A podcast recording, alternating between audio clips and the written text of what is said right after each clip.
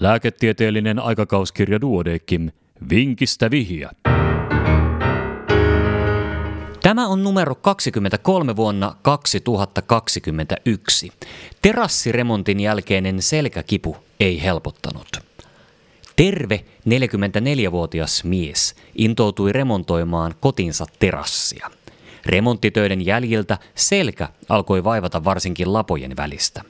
Miehellä oli aiemmin ollut ajoittaisia selkävaivoja, mutta kuvantamistutkimuksia ei ollut tarvittu. Oireilu ei alkuun huolestuttanut potilasta, olihan oireille loogisen tuntuinen syy. Hankalissakin asennoissa tehdyt remonttiaskareet, jotka aiheuttivat poikkeavaa rasitusta.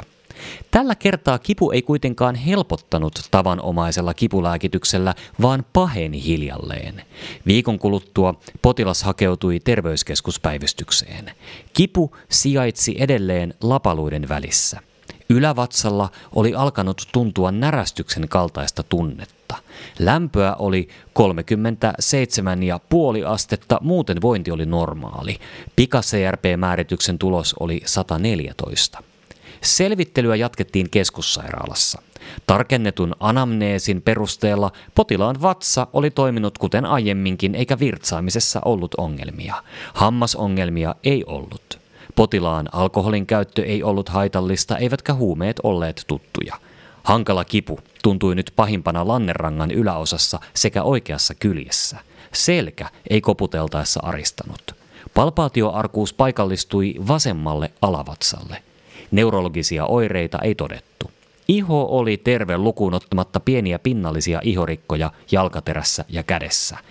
Leukosyyttimäärä oli 12,1 ja CRP-pitoisuus 116. Muissa laboratoriotutkimuksissa ei havaittu poikkeavaa. Virtsanäyte oli puhdas. Keuhkojen röntgenkuvaus ja vatsan tietokonetomografia eivät selittäneet oireita. Tilanne arvioitiin tässä vaiheessa epäselväksi infektioksi. Mikrobilääkkeeksi aloitettiin kefuroksiimi ja potilas otettiin sisätautiosastolle. Osastolle siirtymisen yhteydessä potilas mainitsi vasemman jalan varpaiden tuntopuutoksesta. Muutaman tunnin kuluttua kirurgian etupäivystäjä vastaanotti soiton osaston sairaanhoitajalta, joka oli havainnut potilaan oireiden muuttuneen huomattavasti. Potilaan kävely oli mennyt huteran tuntuiseksi ja jalat olivat puutuneet lantiosta alaspäin. Virtsa-umpitilanne havaittiin ja jäännösvirtsan määräksi mitattiin 800 millilitraa. Päivystäjä totesi parapareesioireet. Potilas siirrettiin yliopistosairaalaan, jossa diagnoosi selvisi nopeasti, mikä potilasta vaivasi, ja ratkaisu seuraa hetken kuluttua.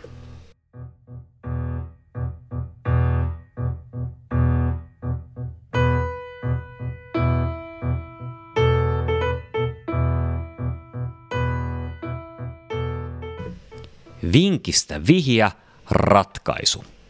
Kun potilas saapui yliopistosairaalaan, tuntopuutos oli noussut navan yläpuolelle. Alaraajavoimat olivat tasoa 2 kautta 5. Potilaalle tehtiin selkärangan magneettikuvaus, jossa todettiin tasolla TH5-6 epiduraaliseksi märkäpesäkkeeksi sopiva muutos, joka aiheutti voimakasta sentraalista stenoosia, ja tästä löytyy kuvat lehden netti- ja printtiversioista.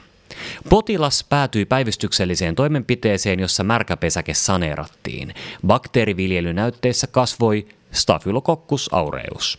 Infektiota hoidettiin ensin suonen sisäisellä kefuroksiimilla, sittemmin päästiin siirtymään suun kautta otettavaan linetsolidi-lääkitykseen. Spinaalinen epiduraalinen märkäpesäke on harvinainen selkäkivun syy. Hälytyskellojen tulisi soida etenkin, jos potilaalla on kuumetta, selkäkipua ja neurologisia oireita. Selän koputusarkuutta esiintyy osalla potilaista. Tavallisin aiheuttaja on juurikin Staphylococcus aureus. Bakteeri voi päästä epiduraalitilaan hematogeenisesti selkäleikkauksen komplikaationa tai viereisestä infektiopesäkkeestä levinneenä. Suonen sisäisten huumeiden käyttö, diabetes ja immunosupressio lisäävät riskiä. Osassa tapauksista syy jää epäselväksi. Tätä kirjoittaessa potilaan alaraajojen tilanne on alkuvaiheeseen verrattuna parantunut. Rollaattori on kuitenkin edelleen liikkumisen tukena, eikä virtsarakon toiminta ole vielä palautunut ennalleen. Potilaamme tapauksessa korostui seurannan tärkeys. Epäilty infektio oli vielä alkuvaiheessa epäselvä, mutta seurannassa kehittyneet oireet ohjasivat diagnostiikkaa oikeaan suuntaan. Sisätautiosaston sairaanhoitajan välitön yhteydenotto kirurgian päivystäjään oireiden kehityttyä oli myös keskeistä hoitoviiveen lyhentämisessä. Ja tämänkertaisen vinkin olivat kirjoittaneet Muhammad Almajali ja Juho Kuivila Länsipohjasta.